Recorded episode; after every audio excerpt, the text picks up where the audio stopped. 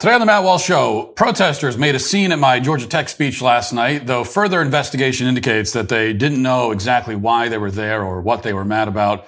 No surprise, I suppose. Also, the White House debriefed TikTok stars on the Ukraine, the Ukraine situation, and now those influencers are dutifully repeating the government propaganda assigned to them. Plus, some parents are upset about the new Pixar film, claiming that it's not appropriate for children. We'll take a look at their complaints and see if they're justified. And an NBA player complains that Insults and heckling from fans is causing him mental pain and anguish. Now we've heard the same thing from a number of female athletes, though the public reaction is quite a bit different. And we'll try to figure out why that could be the case. And what exactly is public health equity? Well, it's more than a jobs program for bureaucrats, though it's mainly that, but it's more than that as well. We'll discuss that and much more today on the Matt Walsh Show.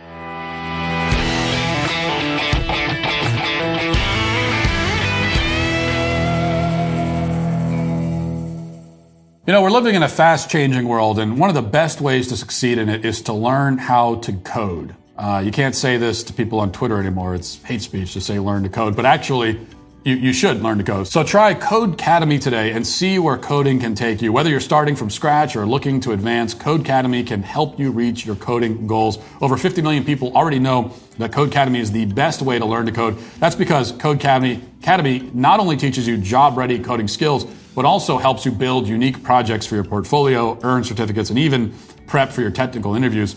Not sure where to begin? Well, Codecademy will point you in the right direction. Take Codecademy's programming personality quiz to get tailored career advice and course recommendations based on your strengths and interests. You can get instant feedback as well. Your code is tested as soon as you submit it, so you always know if you're on the right track. You can build your portfolio, get a certificate of completion to make yourself more marketable to future employers. So join over 50 million people learning to code with Codecademy and see where coding can take you. Get 15% off your Codecademy Pro membership when you go to codecademy.com and use promo code Walsh. That's promo code Walsh at codecademy.com. You get 15% off Codecademy Pro, the best way to learn to code. C O D E C A D E M Y.com, promo code Walsh. So last night, as scheduled, I gave my talk at Georgia Tech in the lead up to the NCAA Women's Swimming, swimming Championship, where a biological male will compete against and dominate uh, the females. I wanted to explain why this was wrong, but I, I, wasn't there just to talk about women's sports. I was, you know, there to talk about, and the whole speech is available on my YouTube channel. As you'll see, if you watch it, our discussion went far beyond sports and into issues surrounding language, biology, logic, basic fundamental truths of life, you know, all these sorts of things. At one point in the speech, I spent about five minutes talking about what the words male and female mean and um, explaining that men cannot have babies. And it occurred to me as I was uh, getting into this part of the speech how sad and deeply tragic it is that we've reached a point in society where a podcaster without a college degree has to go to colleges and give basic biology lessons. But that's where we are, and that's where I was last night. Of course, there were um, many students at the school who, who did not want me there. And um, as we talked about yesterday, the, the, local Antifa chapter collaborated with the leftists at the school to try and sabotage the event.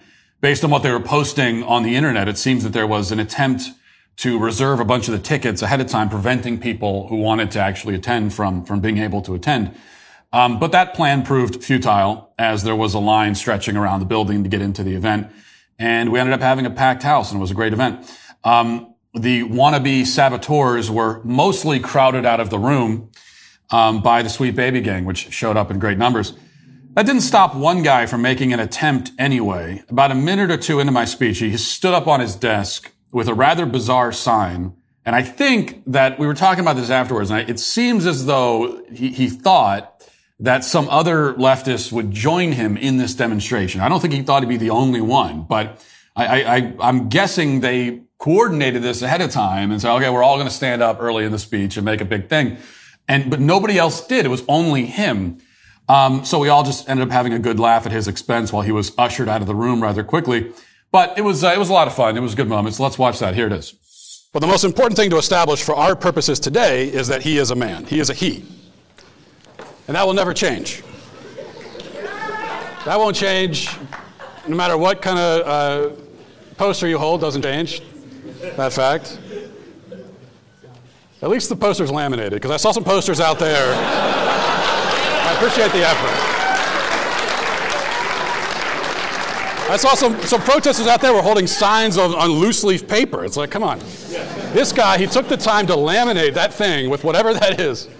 And I really appreciate it. Like he had to go down to office space or, you know, he had to go down to, to Staples with that thing. All right. Anyway. Lia Thomas is a man. Back to the subject in hand here. Yeah, I did appreciate the uh, lamination on the sign. I mean, he obviously took a certain pride in the work, and I commend him for that. Um, but he, he did make a few mistakes, like typing the letters in white with a pink background, making it difficult to read what the sign actually said. The sign apparently made some kind of reference to, um, quote, femboy furry porn. Now, I don't know what that is. That guy apparently does know what that is and felt the need to announce it to the audience. He wasn't the only leftist in the audience, I should say. There were a few others who, uh, perhaps understandably, chose not to join the furry porn fan in his demonstration. Instead, they sat there at their desks, flipping me off at various points uh, throughout my remarks, shaking their heads in disapproval, and finally storming out of the room. I actually didn't notice any of this that that even was happening. I was told about it later. I didn't notice that they marched out. I just wasn't paying attention to them. The rest of the protesters were outside, being a bit more vocal and explicit. Uh, of course, they marched around with with signs uh, accusing me of being a fascist, uh, chanting that I was killing children somehow. They also reportedly chanted "trans rights are human rights" for literally five minutes straight. I was told, um, and as the attendees. People who were at my event, as they left, they were accosted by the protesters, cussing them out and calling them fascists as well. So to be clear, the audience members were fascists for simply listening to what I had to say. I mean, they, they didn't even all agree with me. They just, they just listened. And so listening to someone else's point of view is now fascism. Because of course everything is fascism. At least though, the protesters were, so that was, that's kind of what you expect. Fascist, FU, a lot of that kind of thing. The protesters were a bit more creative with this chant though, and I did appreciate it. Play uh, clip two. Matt can't swim! Matt can't swim! Matt can't swim! Matt can't swim! Matt can't swim! Matt can't swim! Matt can't swim!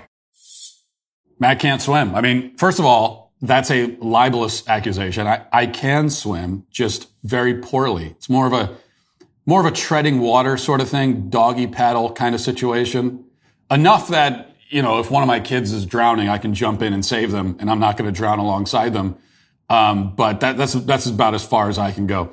I'm just not sure what any of that has to do with the topic at hand. I wonder what insult they'll come up with at my next event. Maybe they'll have a chant mocking me for the fact that I tend to overcook chicken breasts. Maybe claiming that I, I don't know how to fold fitted sheets.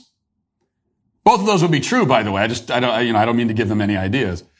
In any case, perhaps the most instructive moment, I thought, came when one protester, who uh, we should note put much less effort into his sign, uh, I think he, it looks like he stole a dry erase board from one of the classrooms and just wrote on the dry erase board. There's some efficiency there, I guess. You can always change the message and everything, so I can appreciate that.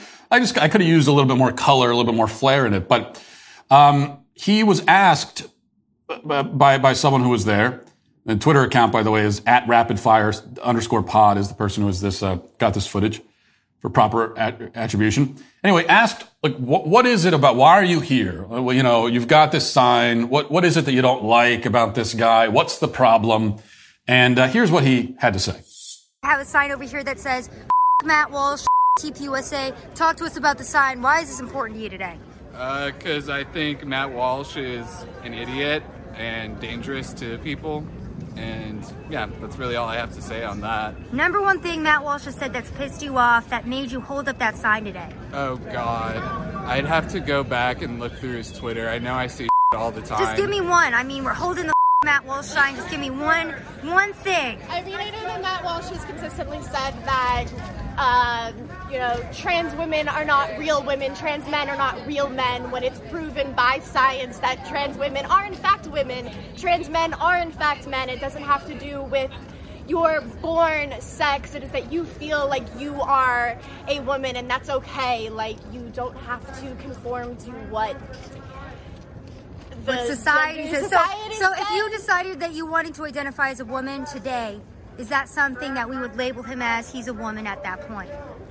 She's she's a woman. She's a woman at that point. Got it. Got to use the correct pronouns. All right. So we've got women. Trans women aren't women. What about you? Trans What's women are women. well that Matt Walsh has said that has made us hold this sign today. What about you? What does Matt Walsh say? Um, let's see. There's a lot of stuff about um, January 6th. Like, honestly, I get so confused with all these right wing assholes. It's hard to keep track of who says what, but I know I've seen some stuff he said, and I know I wasn't a fan. I love how he's making no attempt to project any confidence whatsoever about what he says.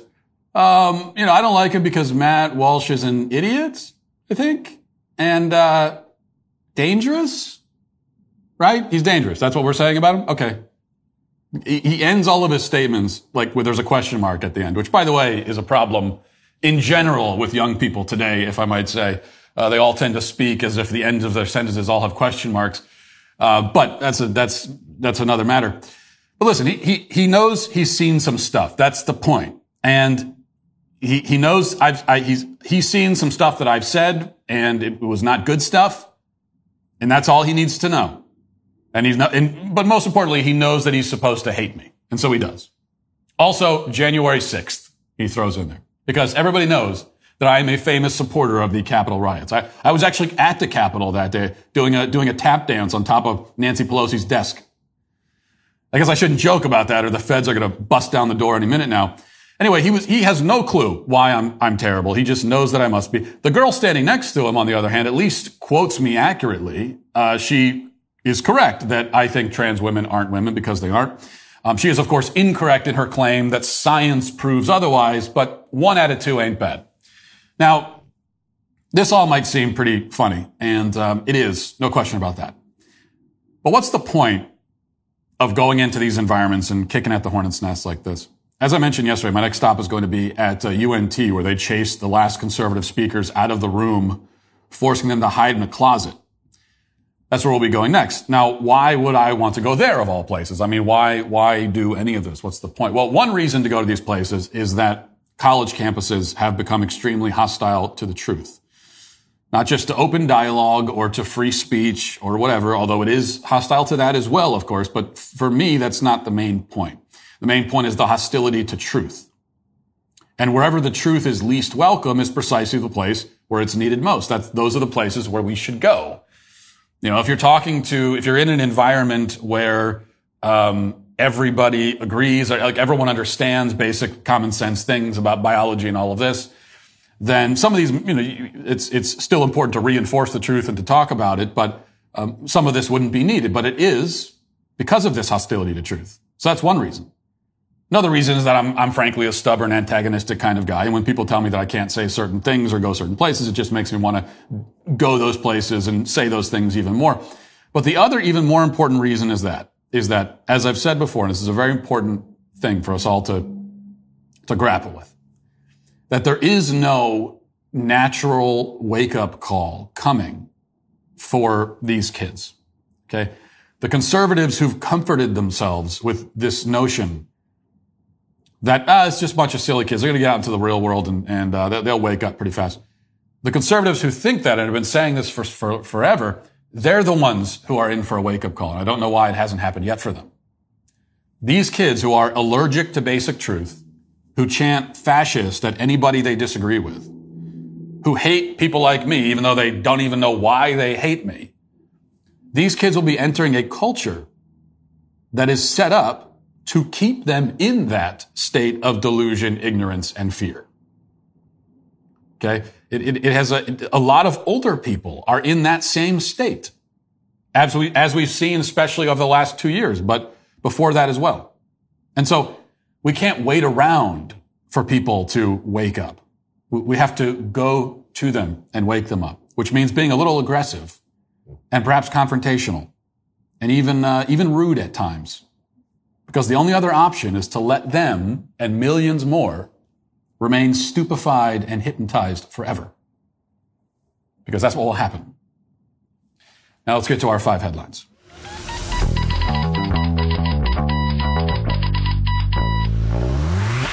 You know, when it comes to keeping the house clean, having a bunch of kids, not to mention having the dog in the house, it's kind of it's a it's a it's a double-edged sword because they cause a lot of mess. I mean, a lot of mess. But then also, um, you, you got to be careful about the chemicals that you bring in to clean up the mess because you have kids in the home.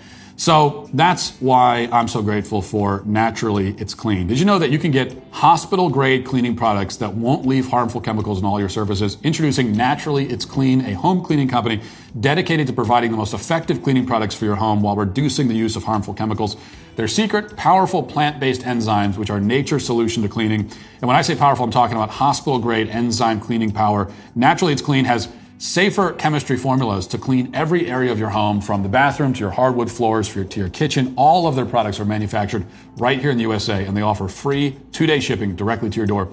So try them yourself right now. Um, my listeners get, get their hands on the Naturally It's Clean Daily Wire Essential Kit stocked with four great products for 15% off. Simply visit naturallyitsclean.com slash Matt and use promo code Matt to, um, to get all of this. Try out these incredible cleaning products in your home today for 15% off by visiting naturallyitsclean.com slash Matt, promo code Matt.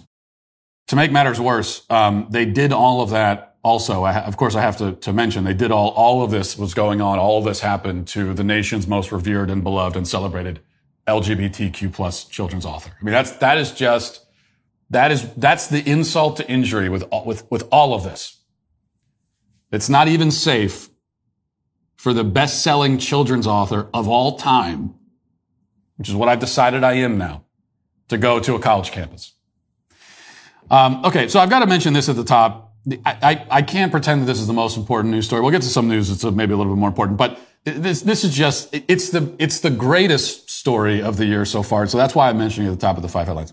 So down in Australia, um, the prime minister came up with something called the Women's Network, which is, and we're in, we're in international women's think this is Women's Month or Women's History Month, something like that. Um, because we've, we've got, we got Women's History Day and International Women's Day and all these, but then you also have to have the entire month as well. So we're in the middle of uh, Women's Month, and then and, and so the Australian Prime Minister came up with this thing called the Women's Network, which is supposed to quote promote gender equality and support members to succeed in their personal professional lives. And um, they had a logo that they came up with for this, which I'll, I'll, let you see here. And I hope that you're watching the video so that you can appreciate this. This is this is real. Okay, this is the logo. Take a look at it. I want you to look at that. That's this is. I had to I had to double, triple, quadruple check this because when I saw it, I'm like, there's no way that that cannot be real. There's no way that happened, and it did. This actually happened. So if you're listening to the audio podcast, I will tell you that the logo looks like I mean, it looks like a portrait of a man named Richard. It, it looks, it, it is, it is, it looks like it's designed to be phallic in appearance. It looks like a, it looks like a male, you know, situation. And it's, it, it's a penis. Okay. Is what I'm saying. That's a penis. That's just, just what it is for the women's network. Now the logo had to be taken down and it's going to be changed as you might expect. And apparently this was not done on purpose. Now you might, you might think that it was done on purpose and that was my, after I realized that this was not a joke, my second thought was, okay, well, they must have done this on purpose because they're trying to make the point now that, uh, so to speak, make the point that these days women can have penises too. And so maybe this is what they were trying to say. Um, this, this was their not so subliminal message getting that point across. But then they took it down. So evidently it was an accident. They weren't trying to do that. This thing was designed and it went through however many levels of bureaucracy and and nobody noticed that it, that it looked like a penis. Okay, this is a government thing. That means that that means that like it, it, nothing ever just happens. There's no efficiency. Nobody just does something and then it's done. That probably dozens of people had to sign off on this thing, and none of them stopped and said, "You know what? That looks a lot like a penis." That's what bureaucracy gets you. That is what bureaucracy is. It, it can't even identify a penis when it's right in front of its face. All right. Going to from uh, Australia back to the United States, where um, certainly our bureaucracy and our government isn't any less incompetent. The White House convened a meeting. This was a few days ago with uh, top TikTok influencers, giving them a briefing on the Ukraine situation. This also is not a joke. They actually did this. One of the influencers was a girl named Ellie Zeiler, who is famous for making eight second videos where she, she dances. And this is, of course, on TikTok. This is, there, are a lot of people who have become famous on TikTok for just dancing and not even full performances, but just eight or nine seconds. And um, anyway, just as an example, here's one of the, the videos of Ellie was she's got like 10 million fans. Okay, this is a massively famous person, and here she is. Let's watch.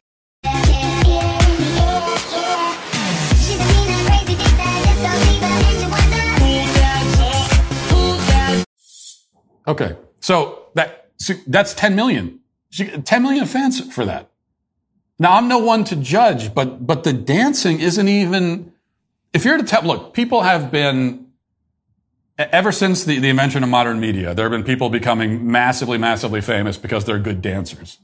And I'll admit that I that there's a certain bias for me because I don't really understand that at all. I don't understand why anyone should get famous and wealthy because they can dance. I mean, who really cares that much? Um, but at least, you know, 30 years ago, you're, you're famous for dancing. And it's like you, cause you're like actually a really good dancer. Now that's not even good dancing, right? That's, that's, am I wrong? Again, I'm not a good judge of this, but that is very lackluster dancing. That is just barely a step above a bridesmaid at a wedding in terms of dancing skills. Maybe not even that good. And that gives you 10 million followers. That's it. That's all you got to do. Just do a couple of moves. Five, t- five, six seconds, 10 million followers. And you're getting invited to the White House for a debriefing on uh, foreign policy while war rages in Europe. And so uh, they got the debriefing and now all the TikTok influencers, it just so happens, what do you know? They met with Joe Biden and now they're all making videos. And for many of them, this is the, maybe the first time they've actually spoken in a video because usually they're just dancing. And now they're all making videos explaining how all the bad stuff in the world happening right now, it's all Putin's fault. It's, it's definitely not Biden's fault. So here's uh, Zeiler filling in, filling her fans in on this uh, crucial fact. Why is gas so expensive and why is the United States inflation rate at a four time decade high? I had the opportunity to ask the White House why gas down the street is $7 and here's what they said. The obvious reason we're getting out of a two year pandemic when use goes up, price goes up. But the call was predominantly about Ukraine and Russia, so how does that relate? Russia is one of the top three producers of oil, and it is actually their number one revenue source. Now, with Putin starting this horrific fight between Ukraine and Russia, nobody wants to work with him and do an international trade. So, with people being scared of war and limited resources, prices are bound to go up as well. For the people who can't pay $7 for a gallon of gas, there's an app called Gas Buddy that shows you the cheapest gas near you as well as a link in my bio to donate to the misplaced refugees of Ukraine. So, first video she's made that was more than eight seconds long. I mean, that for for her, what that because that's like forty five seconds. That is, she might as well be reciting War and Peace. This is this is her magnum opus. Is a forty five second video, and she's she's actually speaking, and uh, and she wants to let us all know that this is all this is all uh, Putin's fault. It's not. I mean, because it's not Biden's fault. Gas prices and everything even though gas prices were trending up already um, before all of this, it's still all Putin's fault. We can't blame Joe Biden. But remember something else. All of these other countries, countries that are autocratic, dictatorial, where, where you get a lot of propaganda, government propaganda, media that, that parades around as, as if it's free and independent, but really it's getting all of its talking points and marching orders from the media, uh, from the government rather. Um, you know, the, we, we don't have that here. We're, we're much better than that here. We don't, we don't, we don't do that, right? No, of course we do. And there's just, there's just something even creepier about it when they're bringing, we're used to this from cable news. We're used to the government propaganda from cable news. And most of the people watching cable news, you, you, you basically know that that's what you're going to get. Okay. So the people watching, there are only seven people watching CNN. Um, they're all 65 and older and they're there because they want the left wing propaganda. MSNBC, it's three, it's actually three people, but they're from the same group of, of CNN. A few drop off and we'll watch MSNBC again, but they're there because they want the propaganda. Um, and the Biden administration knows that, well, okay, we've got the, we've got pretty much the entire media except for Fox that will, that's at our beck and call. They'll, they'll do whatever we want. Um, you know, we blow a whistle, they'll come running along like dogs and do what we want them to do. And that's, that's great for them, but it only goes so far because of the people that you're accessing. Now you want to get to younger people, you want to get to kids, people that aren't really prepared, don't, don't understand what they're being told. Uh, they're just there for the dancing videos. They're not really there and prepared for the propaganda. Makes them more susceptible to it, actually. So that's what the Biden administration is doing. All right, this is from the Daily Wire. It says the West Virginia legislature on Saturday sent a bill banning abortions of babies over a Down syndrome diagnosis to the governor's desk. The West Virginia House of Delegates passed the Unborn Child with Down Syndrome Protection and Education Act in an 81 to 17 vote on Saturday. The state Senate passed the bill 27 to 5 with just five minutes left in the regular legislative session. Uh, the measure now goes to the desk of Governor Jim Justice, who's a Republican. We can assume it will be it will be planned. Um, the bill prohibits abortions of an unborn baby due to a physical or intellectual disability unless a physician can show that, this, that the disability is not the mother's primary reason for seeking the abortion. The legislation is also requiring doctors to provide educational information to parents of an unborn child who has just been diagnosed with a disability like Down syndrome. Um, lawmakers in both chambers attempted to add a more general abortion ban to the bill that would have prohibited abortions after 15 weeks of pregnancy, but that measure failed. Planned Parenthood, of course, called the abortion bans cruel and dangerous, and they say that it's going to harm the health and futures of Americans. Alex McGill Johnson, Alexis McGill Johnson, the president of Planned Parenthood Action Fund said, with this bill, politicians have exploited people with disabilities in attempt to distract us from their real intent to ban abortion in West Virginia. Now, I want you to think about that for just a second her claim is that people with disabilities are being exploited by a law that makes it illegal to kill them. So I'll say that again. People with disabilities are being exploited by a law that makes it illegal to kill them. That's exploitation. To protect them from murder is exploitation.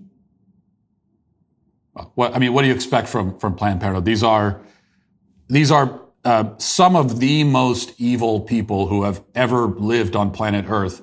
And that is not an exaggeration because what they do for a living is commit, fund, facilitate the mass murder of babies. And they've killed 60 million over the course of, um, or the abortion industry in general has killed 60 million. Planned Parenthood specifically has killed tens of millions over the last 40 years. Uh, there's never just, there's never been anything like it on earth. There have been there have been genocides, there have been mass slaughters, there have been all kinds of horrors, but um, 60 million children being killed specifically in that span of time, nothing like it has ever happened. Never been anything like this. So these are deeply evil, soulless people uh, who will just say anything. They don't have they, they have no capacity for shame. It doesn't matter to them. So they'll even claim somehow that this it's cruel and dangerous to say that you can't kill Down syndrome people. Now, as far as the bill itself, um, you, you can point out that in in effect, like what's the actual effect of this going to be? Like, is it is it necessary? Do we need these kinds of bills? Well, absolutely. But we need a, a, ban of abortion across the board, obviously. Um, but also, when it comes to uh, children with Down syndrome, they are especially targeted for extermination and you look at some European countries, there are almost no Down syndrome people left because they're all being exterminated in the womb. This is an actual genocide that's happening against a group of people. So there sh- obviously should be laws protecting them, but you, you look at the language in this law and the fact that, um, well, it, you know, you can still get the abortion of the Down syndrome child as long as a doctor will say that it's not because of the, the, the Down syndrome. So in effect, it means that it's not really going to stop anybody from getting the abortion because you can any any woman can just go to a doctor and say, uh, "Yeah, I want an abortion for any like any other reason, just whatever, but for financial reasons, anything," and the doctor will just sign the the letter and that's it, and they can still get the abortion. So it's probably not going to stop any. It, it's it's it's hard to see how it'll actually prevent any of these murders from from happening. And also, you know, we know that these these bans on abortions again should be much broader than it should protect Down syndrome kids, but also all kids. Um, still, I'm, I'm of the opinion that do anything you can do, any, any, any laws at all that you can pass, restricting abortion to any extent whatsoever, you should pass them. That's, that's kind of where I fall on this. There's always this debate about incrementalism versus uh, an all or nothing philosophy. And I just don't see how you can side with anything other than the incremental approach for now, as long as as long as you're not satisfied with that. So you pass this bill. This is the bill you can get passed right now. Keep fighting for the next. Keep, keep fighting to get the next bill out there. As long as you're not satisfied. Now, where I would oppose bills like this that, you know, if, if they improve the situation, they only improve it in a very minor way. I'd only oppose it if it means that this is all you're going to do. And now you're going to rest on your laurels and say that, well, we did it. We did all we could do. As long as the fight keeps going. But whatever you can pass, pass it. Whatever you can do right now Whatever you, whatever can happen right now to protect as many kids as possible, do it. And then tomorrow do something else. And from a political, from a, from a political perspective, it also puts Democrats in the position of are, you know, let, let's, let's, let's actually put, let's, you're on the hook now. Okay. Ball's in your court. Are you actually going to take the position that it should be explicitly legal to kill Down syndrome babies because they have Down syndrome. As we know, many Democrats have no problem saying, yeah, I should, I think that should be legal. But a bill that forces them to come out and say it is good also for that reason. Force them to take the mask off. That's another good thing about some of these abortion bills. Um, even if some of these bills, you know, the number of abortions that they're actually going to stop is somewhat minimal if they, if they force Democrats to take the mask off and show their monstrous face, then that's another, that is also another benefit. All right. Uh, this is from the Daily Wire. Also, it says Turning Red is the newest movie from Disney Pixar that has some parents turning red with anger. They say the children in the movie are overtly disobedient and rude. Plus, there are sexual themes, including the main character twerking as a panda in front of her mother while taunting her, plus multiple instances of the girl rebelling against her overbearing Chinese Canadian mother to the point of being disrespectful. The film is touted, touted as a coming of age sensation where the supernatural and the mundane happily walk hand in hand. Um, the Rotten Tomato synopsis says, Turning Red, in Turning Red, uh, Mei Lee, Mai Lee, is a confident, dorky 13 year old torn between staying her, her daughter's, her mother's dutiful daughter and the chaos of adolescence. And as if changes to her interests, relationships, and bodies, body weren't enough. Whenever she gets too excited, she poofs into a giant red panda. Um, the movie's rated PG, is intended for slightly older audiences compared to other Pixar films, especially since it deals with subject matter of puberty specifically. However, even considering the target demographic, some parents and reviewers are insisting the project goes a few steps too far, and what's worse, it lacks the charm inherent to so many other Disney Pixar projects. I've heard this criticism of this film as basically summarizing what we just read there. Um, that it's just this obnoxious kid, disobedient to her parents. It, it, it, doesn't actually have a message. Of course, you can portray that kind of stuff in kids' movies. It's been portrayed many times before. But the question is, what's the what's the message at the end of it? Um, and there is no, from what I've been told, there is no message at the end of this telling kids, oh, okay, well, actually, you should respect your, your family is important. You should respect your parents. That's not the message at the end. In fact, the message is quite the opposite of that. And then also apparently, um, so this is a this is a movie about a girl going through puberty and turning red, and the fact that she turns into a uh, red panda is a not so subtle metaphor for that. Um, and so that's part of the, the theme of this movie. And then you think, well, who who is it actually? Is this is this a Pixar movie about a, a panda? Is this for thirteen year olds? Is that who this is for? Because when you think about Pixar movies, like every other one that's been made, you, you immediately think, okay, well, this is for five and six year olds. M- maybe other people can watch it too and enjoy it, but that's, that's, that's who it's for. Um, a, a, movie that deals with, well, this is specifically about a girl going through puberty. I don't know who is it. So this is a, a Pixar movie specifically for 12 and 13 year old girls. That doesn't make a lot of sense to me. But look, I haven't seen the movie. I don't plan on seeing it. Um, I've heard enough just from this that uh, I, I'm, my kids aren't going to watch it. I do put a lot of stock in kind of parental reviews.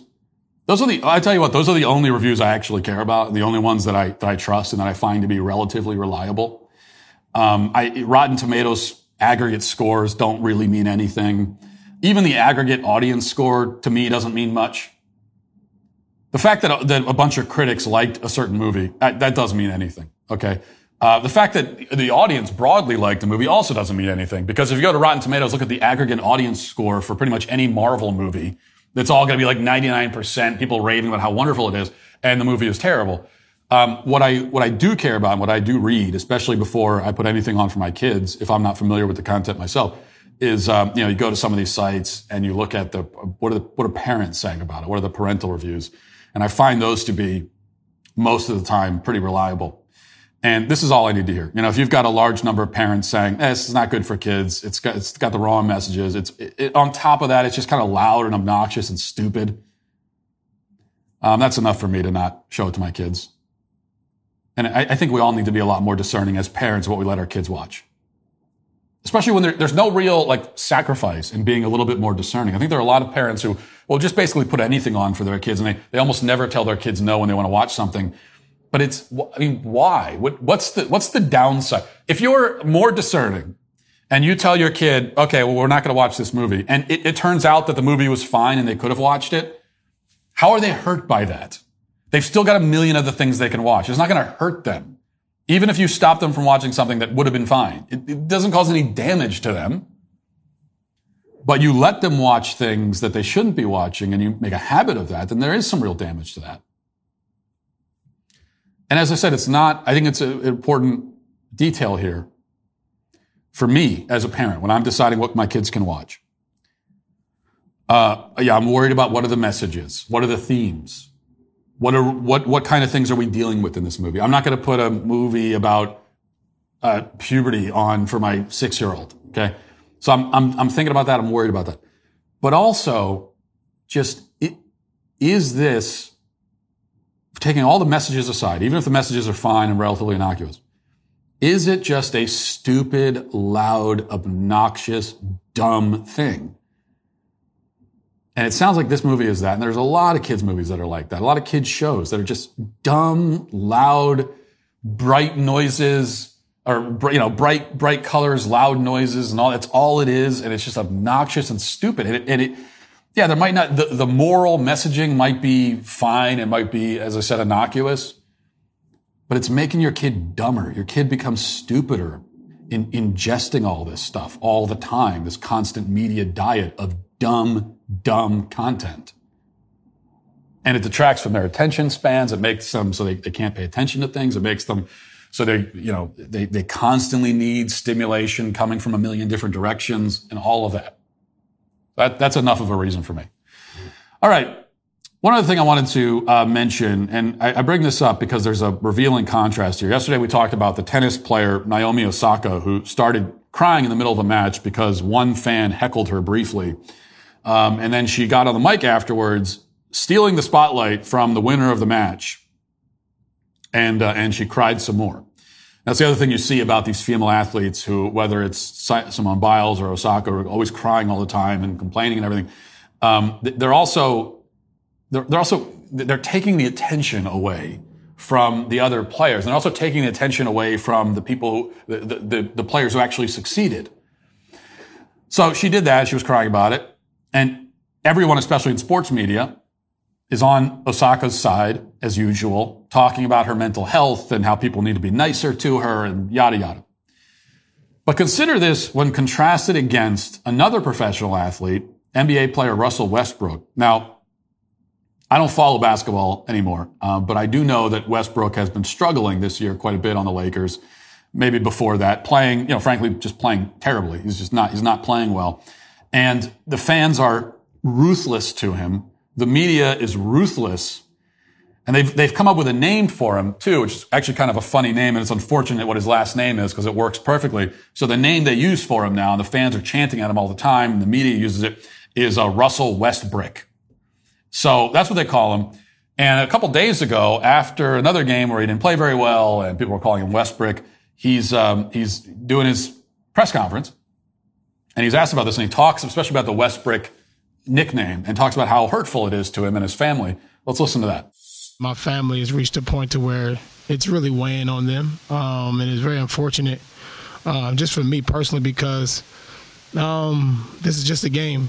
This is just a game. This is not end all be all. And um, when it comes to basketball, I don't mind the criticism of missing and making shots, but the moment it becomes where you, sh- you, you know, my name is getting shamed, um, it becomes a, a, a issue. Um, I've, I've kind of let it go in the past, you know, just because it never really bothered me, but um, it really kind of hit me the other day. Honestly, I was, uh, me and my wife was at um, teacher parent conference for my son, um, and the teacher told me she's like, uh, Noah, he's so proud of his last name. He writes it everywhere. He writes it on everything. He he tells everybody walks around and says, "I'm Westbrook. Westbrook. That's his last name." And it kind of I kind of sat there in shock, and it hit me like, "Damn, like I can no longer allow." people, um, you know, for example, Westbrick to me is now shaming, like it's shaming my name, it's uh, my legacy for my kids. Yeah. So that's, he, he's upset about the nickname and he talks about how it hurts his uh, kids' feelings and he doesn't, he doesn't like it. Uh, but you look at the reaction to this from the sports media, especially, and just the public at large. And there's, there's just no sympathy for this guy whatsoever. Like n- nobody cares. No one is, no one is saying, in fact, I looked at some of the headlines after this. Uh, one of the headlines yesterday, why has Russell Westbrook been such a disaster for the Lakers? Russell Westbrook, a hypocrite for Westbrick complaint. It's just that kind of thing, right? Um, everyone kind of agreeing that, well, suck it up, dude. You're, you're, you're playing terrible. This is what happens. Deal with it. There's no sympathy. I didn't, no one is talking about his mental health. No one cares. No one's even, no one's even talking about his kid's mental health. And I, I tend to agree with them, right? You're a professional athlete. Um, I'm sure you've talked a lot of trash in your day yourself. In fact, I know specifically this guy has. And this comes with the territory, you know, and if you really can't hack and you can't deal with it, um, this, then, then you can quit and go do something else with your life. You get, you got a, money, a lot of money and you can go do anything else and you'll be fine. And your kids will be fine. This comes with the territory when you decide you want to play basketball in front of tens of thousands of fans. If you play poorly, they're going to boo you and you got to deal with it. Now, the detail about his kid and how this affects his kid, he's not as proud of his name anymore. That actually, you know, that's, that's sad to hear that. That actually is sad. Um, and I can imagine from the kid's perspective, right? If now he's getting taunted because of this and, but even so, you know, that's, and what else can be done about it? This just, again, it comes with the territory. So what are you going to do? Start throwing people out of the stadium? You, you have no choice as the adult, as the man, the grown man to just deal with it. Sticks and stones and all of that. So that's fine. That's how I see it. And that's how everybody sees it.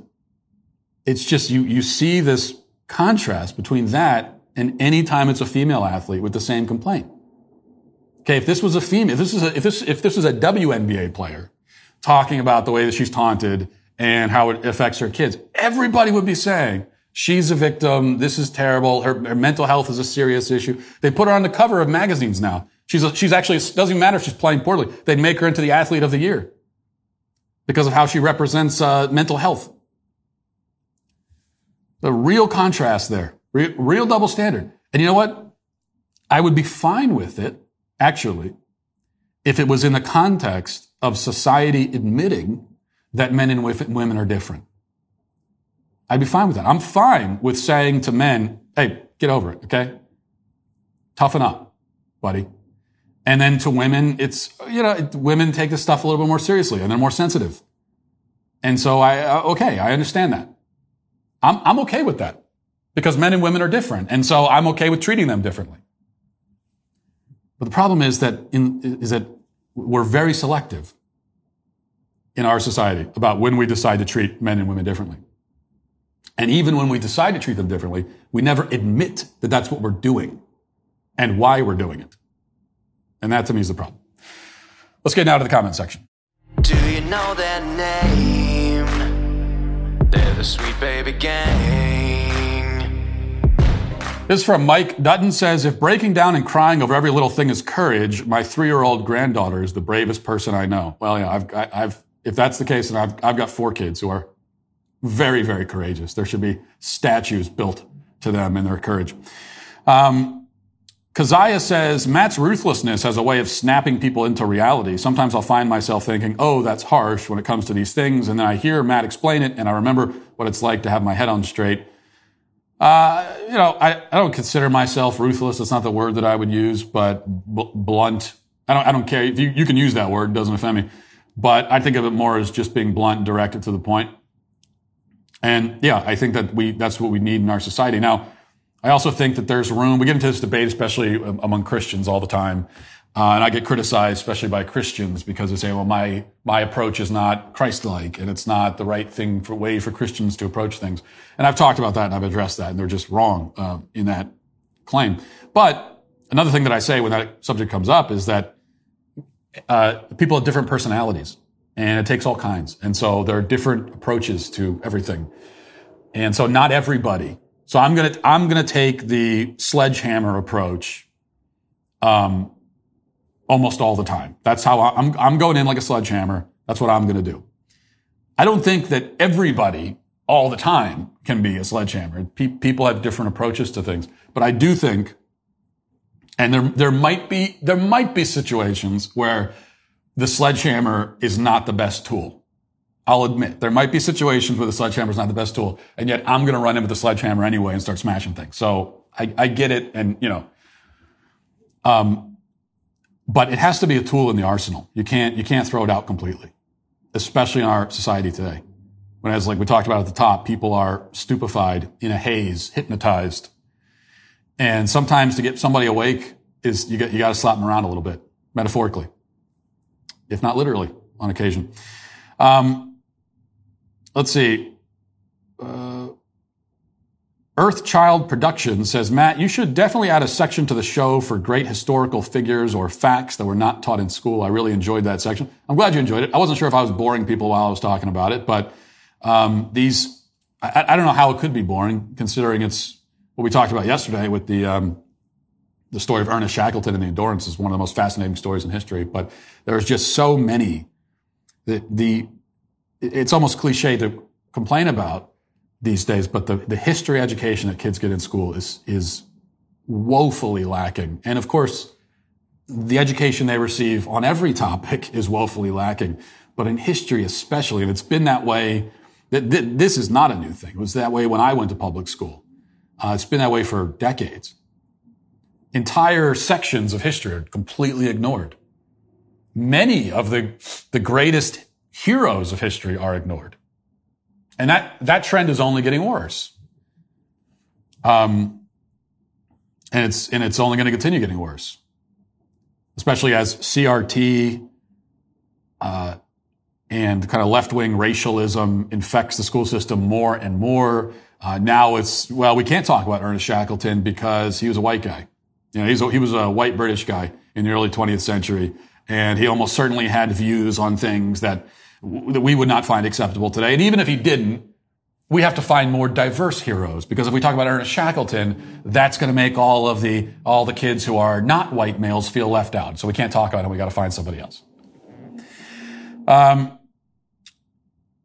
Chris says, Matt, I know you're fully on board with DeSantis in 2024. How would you feel about Tulsi Gabbard as his VP? I know she has or still is technically a Democrat, uh, but I think it's safe to say she's not on that team anymore. Look, Tulsi Gabbard is great, a really great leftist. I mean, she's really great for a leftist. As far as leftists go, she's about as good as you're going to get. But she's still a leftist. Um, that, that's what she is. And she's still beholden to that ideology on when it comes to most things. I mean, that could, that could change, I suppose. Um, but as of now, she's still a leftist. And no, I would not want a leftist on the ticket, personally. Uh, let's see. Honest 12 says, the microwave is literally the most futuristic invention in my lifetime. I'm 51 years old. We were promised much more when I was a lad. Jetpacks, space trips, unlimited food, human, human-like robots to clean, cook, perform sex, Nothing more amazing than the microwave has materialized, though. Name something more amazing than cooking food instantly. Sorry, I'm just stuck on you using the phrase perform sex. I mean, are, are you a robot also? Is this how you talk to your wife? Honey, yes, uh, might we perform sex this evening? I just, I can't get past that. But anyway, look, you don't need, there's, there's nothing. How about I'll, I'll flip this around on you? What is it that a microwave does that all the other tools and appliances in your kitchen can't do? Okay. That's, that's, you don't need the microwave. Ditch the microwave. Also, microwaves cause cancer. I don't know if that's true at all. It just seems like it probably is. Don't put the misinformation label on me. I'm just, I'm saying. It seems to me, I feel as though they probably cause cancer. You know, the Daily Wire is constantly working to bring you the truth. That's why we've launched our own publishing wing, DW Books, and we're proud to be publishing books that are actively fighting the left's monopoly on storytelling. The first is 12 Seconds in the Dark by Sergeant Mattingly, and it's available right now. The book is the true story of what really happened the night of the Breonna Taylor shooting. A lot of lies are told about this, but this has the truth, and uh, you can check out for yourself the trailer right now. Here it is. It was very chaotic. It was very quick. Instantly, I knew I was shot.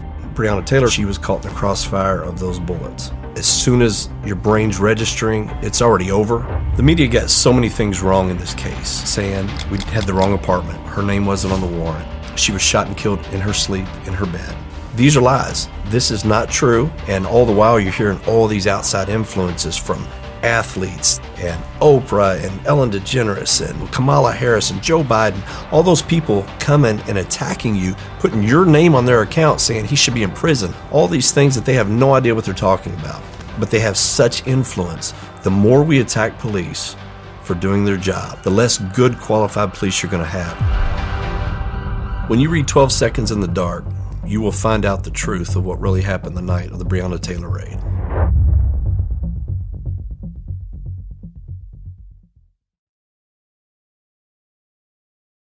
In a world where voices like this are censored, the story is incredibly important. That's why the book is available now on Amazon or anywhere you buy books online. So go to, so go order your copy today.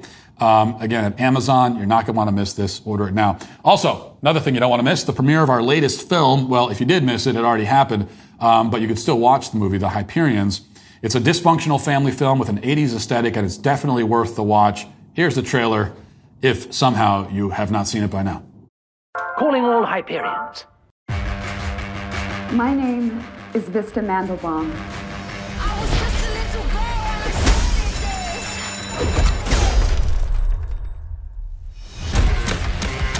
My brother and I have taken four hostages. Everybody against the wall. We've come for one thing our Titan badges.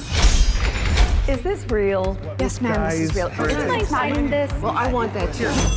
It's the police. They want to talk to whoever's in charge. This Titan badge can grant an individual superhuman power. Perhaps it's time for someone else to take on the responsibility. Meet Apollo.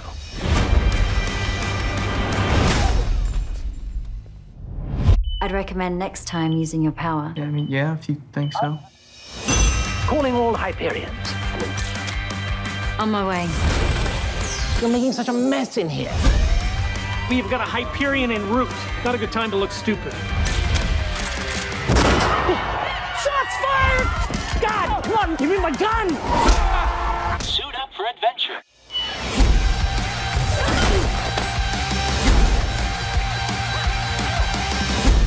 She's trying to destroy me.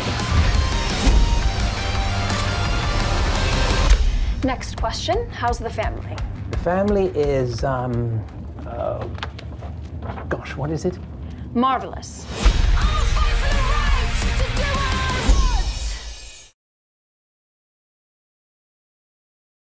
Hyperions is now streaming at dailywire.com. So if you're not a member yet, now's the time to join. Plus, if you join right now, you'll be entered to win the red carpet treatment with you and the cast and the crew of uh, Terror on the Prairie starring Gina Carano. If you win, you'll get flown out to the red carpet premiere of Terror on the Prairie where you'll meet and greet the Daily Wire folks and the film's cast and crew as well. Two lucky members will each get two tickets and their hotel flight, premiere car service, and exclusive merch all on us. You don't want to miss this. Head to dailywire.com slash red carpet and sign up with code red carpet to be entered. And don't worry, if you're already a member, just head to dailywire.com slash red carpet to enter anyway.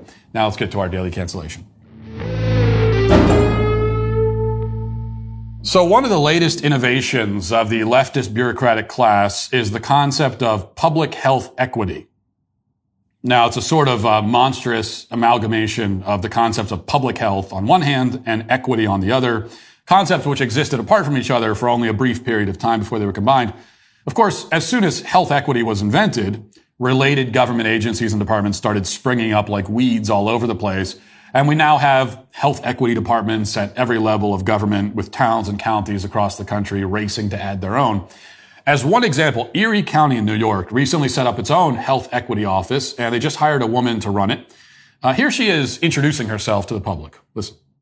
Developing the Office of Health Equity and building a team dedicated to improving the health and quality of life of our most marginalized residents is an opportunity of great magnitude. The most vulnerable people of our county face systemic challenges, often called social determinants of health, that can be addressed through policy, programs, and people with the will to face those challenges directly. Meeting and overcoming those challenges will define the work of our office as we develop pilot programs, partnerships, and services with our allies across nonprofit organizations, health agencies, and more. Now, if all that sounded like a bunch of uh, nonsense, it was. I mean, what you have to understand is that primarily concepts like health equity exist to provide jobs to useless bureaucrats who have no skills and can't contribute meaningfully to society. Um, again, you know, staying on, on Erie County as announced, you'll you'll um, you'll see you'll see how this this works because and we can we can go back just a few months to when this office was first announced just to see how it works. Reading from BuffaloNews.com. It says the issue of health disparities in Buffalo and Erie County is an old one, but the question of what to do about it keeps getting new answers. The latest answer is the creation of a new Erie County Office of Health Equity, which will expand the county health department with an additional nine full-time jobs. Those salaries will initially be covered by federal American uh, Rescue Plan dollars, but will result in future recurring costs. County Executive Mark uh, Poloncarz called the new offices of health equity a necessary expansion of the area's African American Health Equity Task Force. He pointed to that group's role, along with community partners, in successfully shrinking the racial disparity in COVID-19 deaths. Continuing a little bit later, it says, when the American Rescue Plan money became available, Poloncarz agreed to devote a chunk of it to personnel devoted to addressing the health gap. The office also will have a separate advisory board comprising experts on minority health who can provide insight and recommendations to the members of the new health equity director. While the county allocated $3 million to the African American Health Equity Task Force last year, Baskin said outsourcing the action plan to address health disparities isn't a permanent solution. The new office's role, payroll, will exceed $300,000 in new salaries that will eventually be a part of the county's recurring costs. Okay, so you see how this, this works. Government bureaucrats had some money to throw around. So they decided to, and this is what the, you know, American Rescue Plan accomplished, just gave a bunch of money to a bunch of bureaucrats and uh, they said, well, I guess we got to use this for something. And so we'll just use it to create jobs for ourselves. So they decided to create jobs for themselves and also for their friends. And now, even though there was already an African American Health Equity Task Force, there will also be an Office of Health Equity. And these will be in addition to all of the other local groups focused on health equity, like the University at Buffalo Community Health Equity Research Institute and others like it. Now, so you have a bunch of agencies and bureaucracies and everything focusing on racial health equity and all kind of doing the same thing, which is nothing. And none of this will achieve anything. None of these people will actually do anything. But that's the great thing about something like health equity. It's such a broad and ambiguous concept that there's, there's no way to prove whether the people tasked with enforcing health equity are actually doing their jobs or not. And this is the case really with any bureaucrat. It's set up this way that it's almost impossible to, to know whether they're doing anything. From the public's perspective, it is impossible. We certainly can't know. But even if you're in the bureaucracy, you're kind of looking around like, is anyone doing anything? What's anyone doing here? Now you, you take that problem and apply it to something like health equity, and the problem's even more pronounced. Now, meanwhile, we should note Erie County is one of the unhealthiest places in the country. I mean, actually unhealthy, physically unhealthy. And this applies to everybody, not just marginalized groups, so called. It has an obesity rate of 65% as just one marker. Now, you would think that the attention would be focused on an actual, tangible, universal problem like that. And we don't need a health act. We don't need to make more agencies for this. But we've got a real health problem. And so let's address that. That's not what health equity is all about. What health equity is all about, besides creating jobs for useless tax funded bureaucratic parasites, I mean, it's hard to move past that because that truly is almost the entire reason why a concept like this even exists. But to get to the whole picture, I think we have to break this down a little bit. So first of all, you have equity. I mean, what is that? To get a sense of what equity is uh, supposed to mean anyway, we can check with Kamala Harris, who offered, I think, a um, pretty succinct explanation. She doesn't do a lot of succinct explanations, but a pretty succinct explanation of what equity is supposed to be back during the 2020 campaign. Let's listen to that. So there's a big difference between equality and equity. Equality suggests, oh, everyone should get the same amount. The problem with that, not everybody's starting out from the same place. So if we're all getting the same amount, but you started out back there and I started out over here, we could get the same amount, but you're still gonna be that far back behind me. It's about giving people the resources and the support they need so that everyone can be on equal footing and then compete on equal footing. Equitable treatment means we all end up at the same place.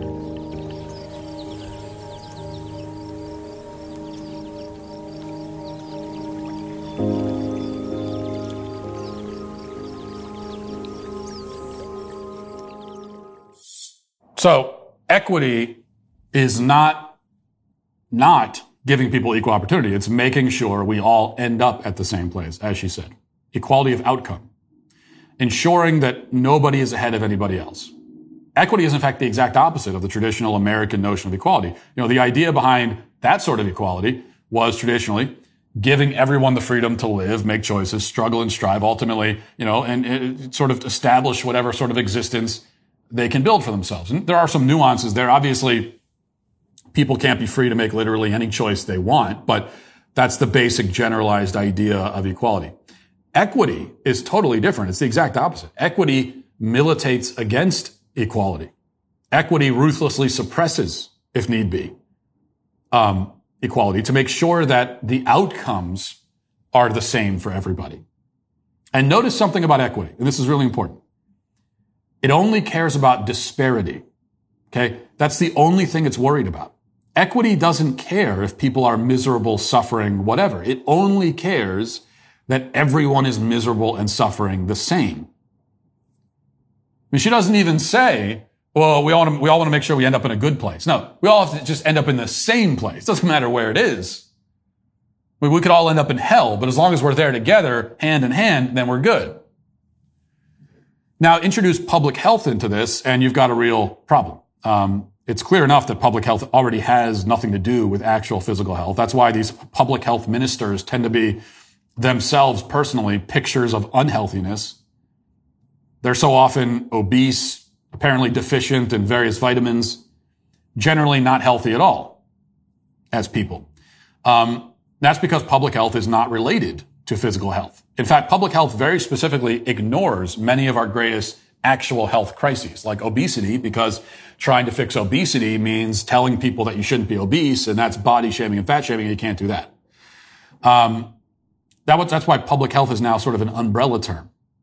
And I think now simply things that are in keeping with public health are those behaviors and ideas and opinions and statements which our ruling leftist class condones. That's what public health is. Those things that are not in keeping with public health are things which are, you know, the things which are injurious to public health are behaviors, ideas, opinions, statements, which are, which the ruling class condemns. And it really is as simple as that. So you take this concept and you merge it with the Marxist idea of equity, and you have just the perfect Frankenstein monster. Because remember, again, public health is it, it's everything. It encompasses everything.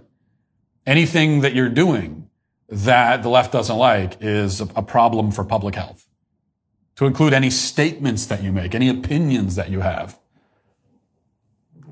And now you put equity into it. Again, it's a perfect Frankenstein. a monster which, we, which will be somewhat limited in the damage that it can cause only because of the incompetence and laziness of the bureaucrats who take on these jobs. But there's, there's little solace to be taken in that. And I suppose little solace in saying, though we will say it anyway, that health equity is today canceled. And we'll leave it there for today. Thanks for watching. Thanks for listening. Have a great day. Godspeed.